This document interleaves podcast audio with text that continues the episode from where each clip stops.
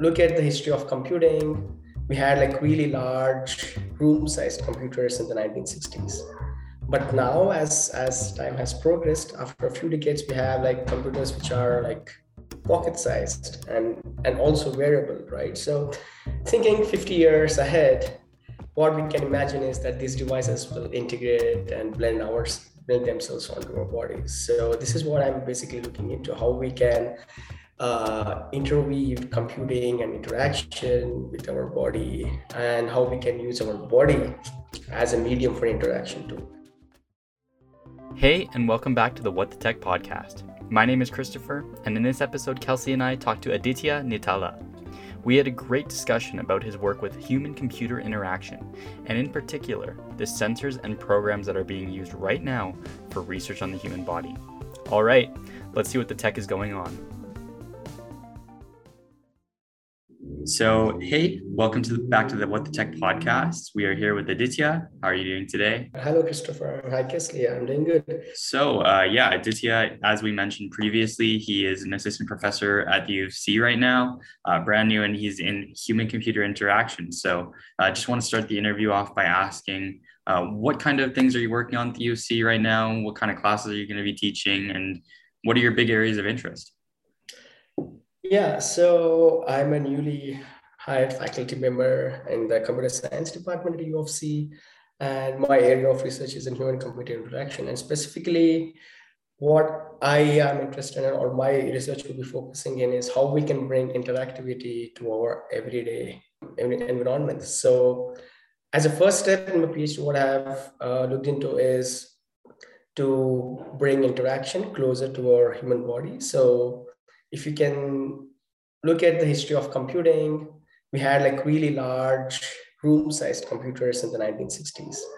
But now, as as time has progressed, after a few decades, we have like computers which are like pocket-sized and and also wearable, right? So, thinking 50 years ahead, what we can imagine is that these devices will integrate and blend ours blend themselves onto our bodies. So this is what I'm basically looking into: how we can uh, interweave computing and interaction with our body and how we can use our body as a medium for interaction too. And, and one of the key uh, advantages here is that uh, we know a lot about uh, ourselves and the body. So it's, it's in scientific terms, it's called proprioception, which means that we have a very good understanding of the 3D space around us, and we also know how we can orient ourselves uh, in the 3D space. And, and hence it makes interaction with new kinds of interfaces very easy and very intuitive. And an example is if you are wearing, if you're traversing a really complex virtual environment, and even if you want to do some gesturing interfaces, doing them on your body makes it so much easier rather than to learn the interaction mechanisms of a new controller or a new device. So this is where I am working on, like creating tattoo-like devices that blend onto your human body or uh, skin stickers that can sense your physiological signals like ECG or heart rate and even maybe chemical sensing in the future. And we also like to extend this to some like environmental scale sensing. So for example, uh, devices in our kitchen or devices in living rooms being able to understand a lot more about what we are interacting with, what's our current state of activity, what's our current health state, and all these aspects. So this is this is the overall broad vision, and that's why the, the name of my research lab is DIFLab, which is devi- devices, interaction, and fabrication for the future, which is more of taking an overall holistic approach towards this entire uh, research space. Nice. That is super interesting that you're kind of combining, I guess, a little bit of almost like biology and physiology with the computer stuff. Um, yes. So, like now knowing a little bit more about what you do, um, I wanted to ask have you taken any biology courses or have you had to learn um, some new terms or things that have kind of been more of a challenge to you? Yes, so this this is a really really multidisciplinary or transdisciplinary field, and it's it's not only like confined within the space of computer science, because there are there is computer science, there's electrical engineering, there's biomedical engineering. The moment you start to monitor the physiological signals in the body, that the biomedical engineering comes up. The material science comes up because you need to understand what are the materials that work with the body for doing sensing and uh, actuation. So it's it's a really uh, new and emerging field, and, and this is why, like in one of my recent papers, I termed this as epidermal computing. So it's the epidermal is referring to the human skin. So it's the epidermis is the outermost layer. So it's the epidermal, and then and the computing is happening on it. So that's why, as a step further from wearable computing, I, I kind of uh, came up with this terminology of epidermal computing and the devices which are enabling these are called epidermal devices. And this is this has been my kind of uh, i would say like the goal or the vision. And yes i did have to kind of read a lot of textbooks from these uh, and also papers from other disciplines and journals which i also do right now.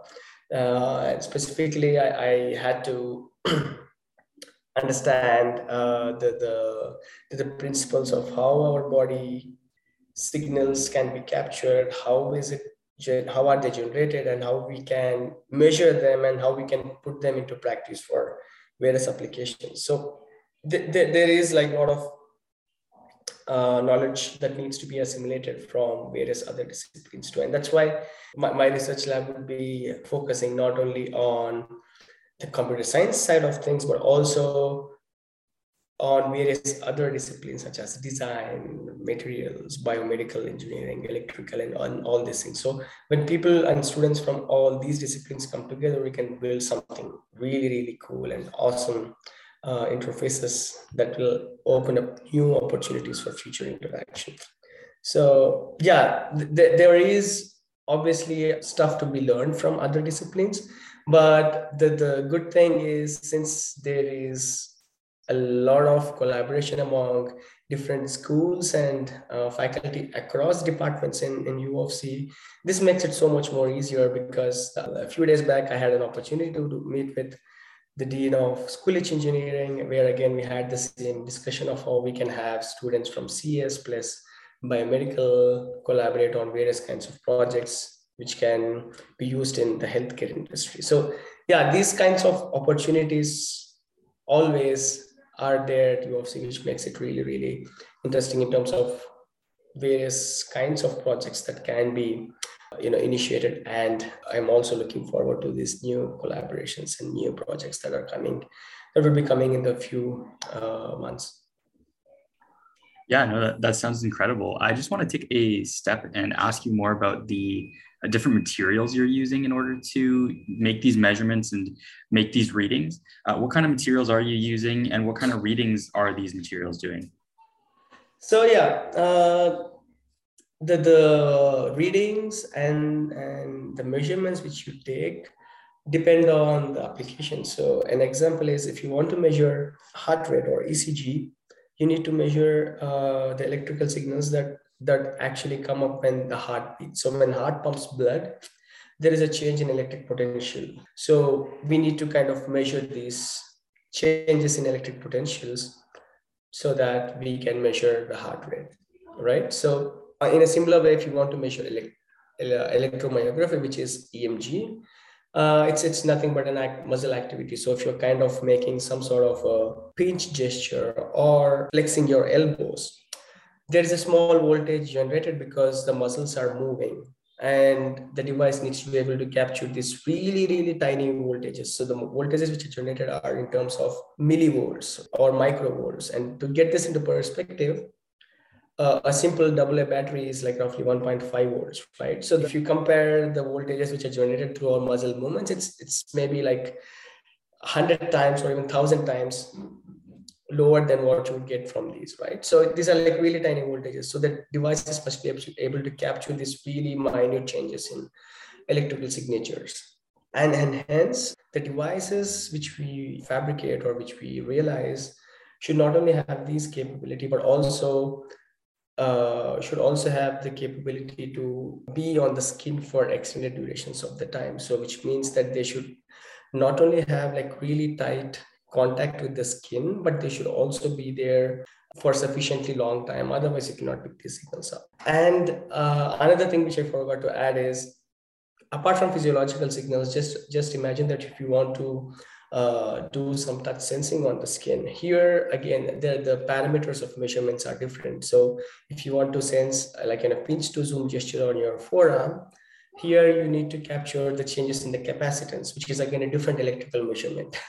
So depending upon your application, the, the device of the design of the device and the materials you use and the structure it has changed. So to, to counter for all of this I don't use like a single material or so, but it's more of a combination of functional materials. And the research is in how you can kind of come up with new device designs that that enable the measurement of these devices. So an example is you have your touch screen on your phone, right? You can sense multi-touch signals on your phone. But if you just take the sensor out and put on your skin, it doesn't work because firstly this, the touch screen is not flexible enough to like you know wrap around your forearm or hand secondly uh, the materials which are made for the phone are not compatible uh, to be put onto the human skin. So the moment you bend, that, the screen will break or uh, they might not be biocompatible. So the challenge here is more about how you can make the device not only work on your skin, but also look for uh, materials and substrates that can flex and stretch with the skin. So the, the, these are the challenges and these are the research goals that you need to firstly uh, solve for creating these devices. And of course, most, most of the times um, I have only used like off the shelf materials. So most of them have been like of temporary tattoos. So if you have used these temporary tattoo materials as a kid, like you know the Spider-Man tattoos or the Batman tattoos, it's the same material, but then instead of using colored inks, uh, we have used uh, special functional inks like silver or other materials like PEDOT:PSS or like other other chemicals to actually uh, create these devices that are very stretchable and flexible enough so that they can be put onto the skin for extended durations so yeah this is like uh, i don't have like one single answer with respect to like a specific single material that solves all the problems but it's always like depending on what you would want to do you need to kind of come up with a device design and a set of functional materials uh, for first creating the design. And then once you put this onto the body you, you then need to go into the signal processing side to capture the signals and then putting them into a meaningful format so that we can then again feed them into a machine learning pipeline for capturing gestures or other kinds of uh, interactions. So it's like a complete pipeline, right? From your uh, hardcore physical device design to fabrication to signal processing to uh, final machine learning uh, pipeline to create this end-to-end uh, device uh, you know pipelines that's super fascinating. Uh, so you just touched on a little bit the data you're collecting from these sensors on attached to a human body. Uh, yeah. what kind of processing do you have to do to make sense of this data and make any you know conclusions about it or any inferences? Uh, what kind of formats are you getting? Is it just numbers or do you have any more information off these sensors so all the, all these uh, signals which you get are like in terms of numbers right? Because usually uh, everything is more kind of i would say uh, like any signal which you get is it's in terms of numbers. It's it's just that you need to process them to kind of get some uh, information. So an example here is uh, when there if you if you take this very simple touch sensor uh, with the baseline noise, you get some sort of numbers like, you know, 5, 10, 15, you know, 15 or 20 when there is no touch happening. But then when a sudden touch occurs, basically the signal shoots up. So you get a number which is really, really high, like, you know, 500 or 600. So this is where you can actually, when you visualize these numbers, you actually see that this, there is a signal or there's a touch happening and i mean you can you see this numbers but then only once you kind of put them through like visualization schema you can actually see that there is a really nice changes in signals based on how you're interacting with the device. So there is a good element of information visualization here wherein it's more about how you represent this data. But mostly i would say that in terms of the signals and the data which we're capturing it's it's always kind of raw signals or raw numbers which you are getting and then it's it's more about how you process this and how you extract meaningful data from it. That's what is the more important thing and how you are going to put into use. Are you going to put it in like you know for example on on an uh, on an infant to monitor their you know uh, daily activities or do you want to put them on animals to monitor their activities or activity recognition and stuff like this. So there are like lots of applications. So depending on those again you might need to kind of uh, look for your target or look, look for like specific signatures that you are interested in because each of those activities ha- might have a different signature. So an example again here is if you're putting a sensor on your knee and you would want to kind of measure the steps the signal signature would be different than compared to like you know running. It's because in, in case of running it's a continuous fast paced high frequency action. So you would have like a peaks occurring at, at a very fast rate. But on the other hand if you want to just count the steps or maybe even more slightly uh, other activity which is involving lower frequency uh, signals then the signals signature will be very different. So it, it again depends on different applications. But in the end, all of these are kind of raw signals and raw numbers that you get from these sensors and hardwares that you need to again process and uh, get a better understanding of it. Okay, yeah, um, that's very interesting that you have, I guess, very situation specific data and kind of ways of going about figuring out what's going on, I guess. Yeah. Um, I guess my question would be what sorts of like programs or maybe like algorithms or languages do you specifically use to kind of process this data and go mm-hmm. from like these numbers into like something that's useful? So so for simple device design, like, you know, just experiment with the devices and like how we create those sensors, we usually use Arduino or Raspberry Pis, which are like really very easy and user-friendly prototyping platform. So Arduino, if you guys have heard of Arduino, it's an open sourced hardware platform uh, toolkit, which allows you to quickly, like with minimal amount of code, you can kind of understand how these sensors or actuators work and then you can play around with, with some really cool sensors and other smaller electronic components. Uh, and basically you can just use those to get the data from these sensors. And what the good thing about this arduino or like other some of these open source hardware platforms is that they allow you to quickly get these data from these lower level sensors and then they allow you to stream it to some higher application program like like a python or uh, or a java or a javascript application so once you have this data stream to a server or or other other application which is running on another programming language it's in the end it's nothing but just a piece of numbers like set of numbers or stream of numbers going at a specific uh, baud rate, right? So usually my students, the other students whom I'm supervising, I don't kind of put any kind of specific requirements on the programming languages because irrespective of whatever programming language you use it's the same set of algorithms or same set of processing techniques that you would be using to process this data. So an example is if you're getting this data from the sensor in Python, you can you can write your if you're comfortable in Python, you can write a Python script to gather this data, and then you can use like a low pass filter or a high pass filter to filter this data, and then you can basically use your own uh, machine learning libraries in Python to put this into a classifier. Similarly, it's the case with Java too, because right now almost all the programming languages have the uh, libraries and uh, add-ons to do these functionalities. So I'm not very particular about like specific programming languages, but it's it's more about uh, trying to understand uh, what's coming, how you can process it, and then how you can make sense of it. So if you if you know what you want to do and how you want to do it, I think you can use any of your tools in your programming languages to build these stuff. Okay, yeah, that totally makes sense. That yeah, I guess it's more about like the process and not necessarily about which language you're using.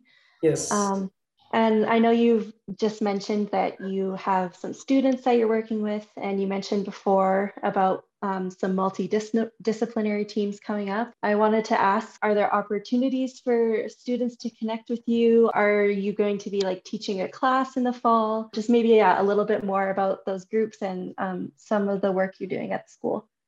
Yeah, sure. So, yeah, I'm, I'm still kind of willing to take on students, uh, especially like if, if anyone wants do a master's thesis or even like looking for a phd or even i'm currently i'm, I'm i'll be advising students in the summer uh, who are bachelor students uh, taking cpsc 502 and 503 and yeah but but i'm also still open to students who want to take uh, these uh, cpsc 502 or 503 or even like master's thesis students as well or even if you would want to kind of have a project in mind or if you want to just work with me you can just send send me an email and then we can schedule and we can kind of think of projects that can align with, with the skill sets um, or or the interest that you match.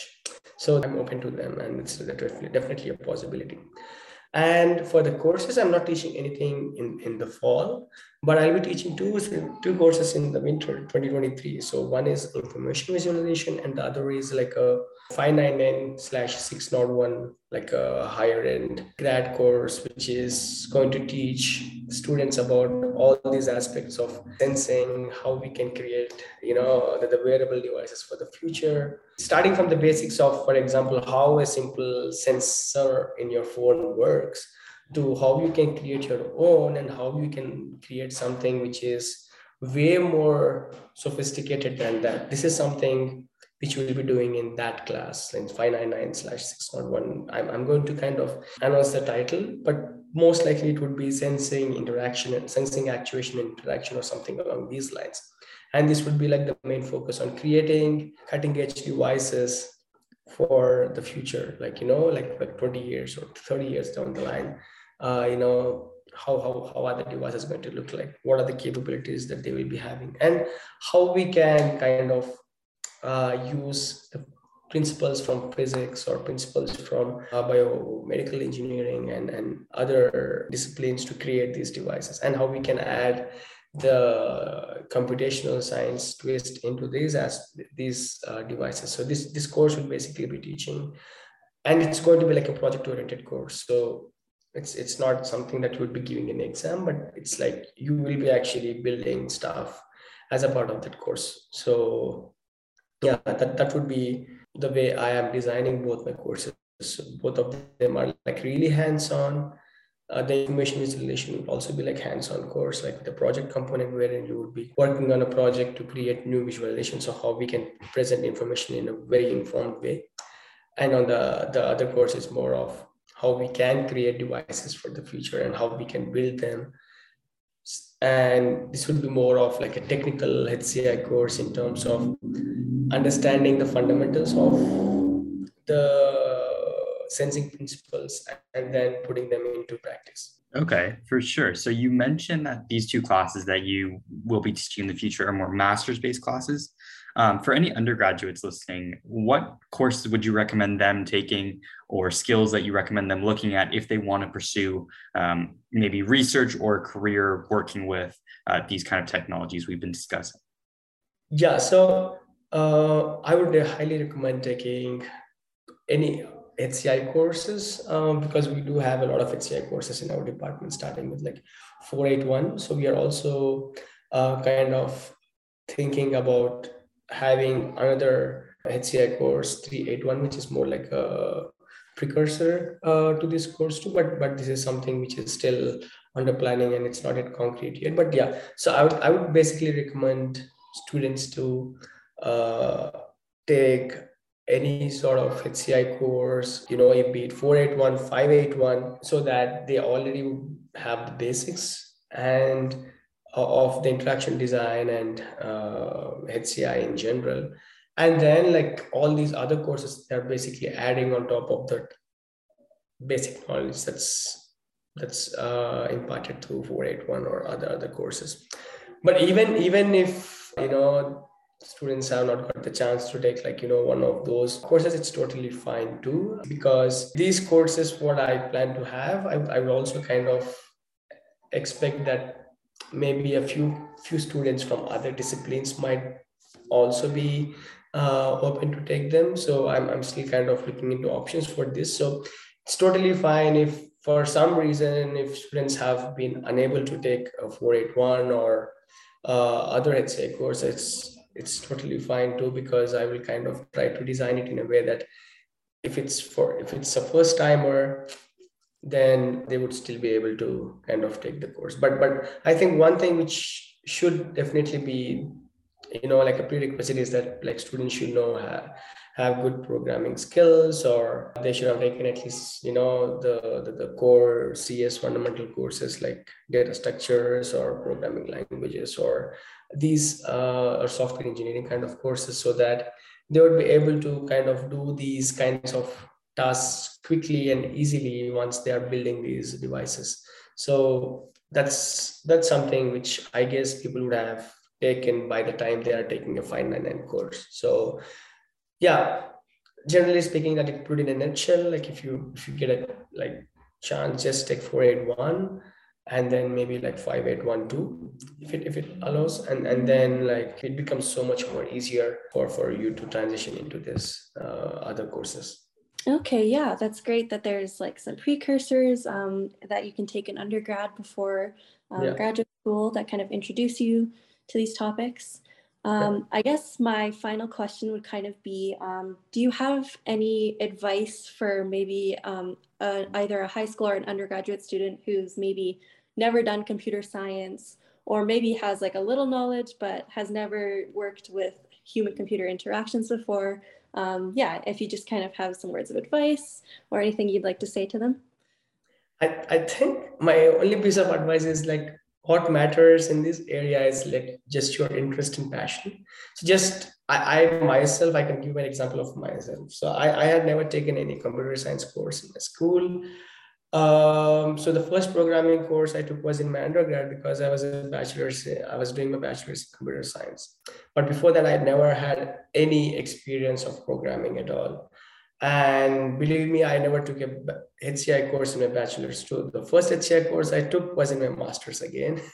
So I think there wouldn't be like a, a maybe like a better or even a worse example than me in terms of someone who has not taken an HCI course and, and yet gone on to have a PhD in HCI. So, so all I would say is that all you need is kind of interest and passion. And if you have that, things will automatically follow. And this is a field like which is one of the very, very interdisciplinary fields in HCI. So it's it's very welcoming in terms of uh, the discipline. So if even if you're a mechanical engineer, there are like just to put it bluntly, there are like researchers who are like strong mechanical engineers in who are HCI researchers. Similarly, there, similarly, there are electrical engineers who are strong HCI researchers. So there, there are like lots and lots of uh, people, and I have known many of them who haven't had like a formal HCI course or formal CS education, but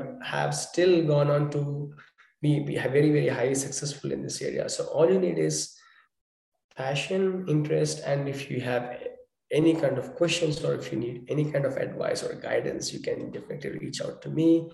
Uh, I will be always be happy to have a chat and even you know even if you would want to work with me this is also totally fine even if because i have during my phd i've also helped and mentored high school students like in their ninth grade or 10th grade like with very very simple uh, you know hardware and arduino projects you know something like a simple uh, robot that waters the plant every like every day or something along these lines so yeah there could be like really really fun projects that would give you an intro and you definitely do not need to have like formal computer science education for that of course it would be helpful if it if you have one but definitely even without that like just with your skills and passion and interest, we can definitely do it and build cool things uh, if you have, you know, the, the, the interest. So anything that you would want to, you know, anything that interests and excites you in this area, you can definitely reach out to me.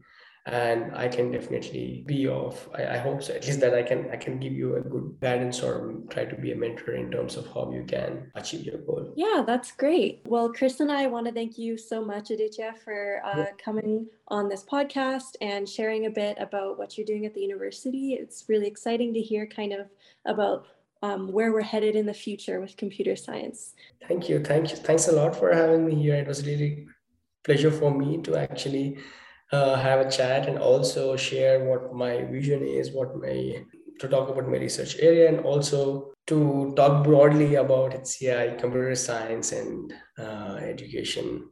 Uh, that's that's just going beyond one single discipline and transcending into multidisciplinary area. So yeah, I'm, I'm super excited to be working on this, uh, and also looking forward to working with lots of collaborative students. Yeah, I'm also excited to teach uh, really really nice uh, brand new courses in the uh, next winter so yeah really really looking forward to that hey listener thanks for tuning into this episode of the what the tech podcast thanks so much again to aditya for being our guest Make sure to follow us on Instagram at U of C underscore CPSC, where we'll be running a contest for a few cool uh, U of C computer science uh, items. And make sure to leave a review wherever you listen to our podcast. Have a great day.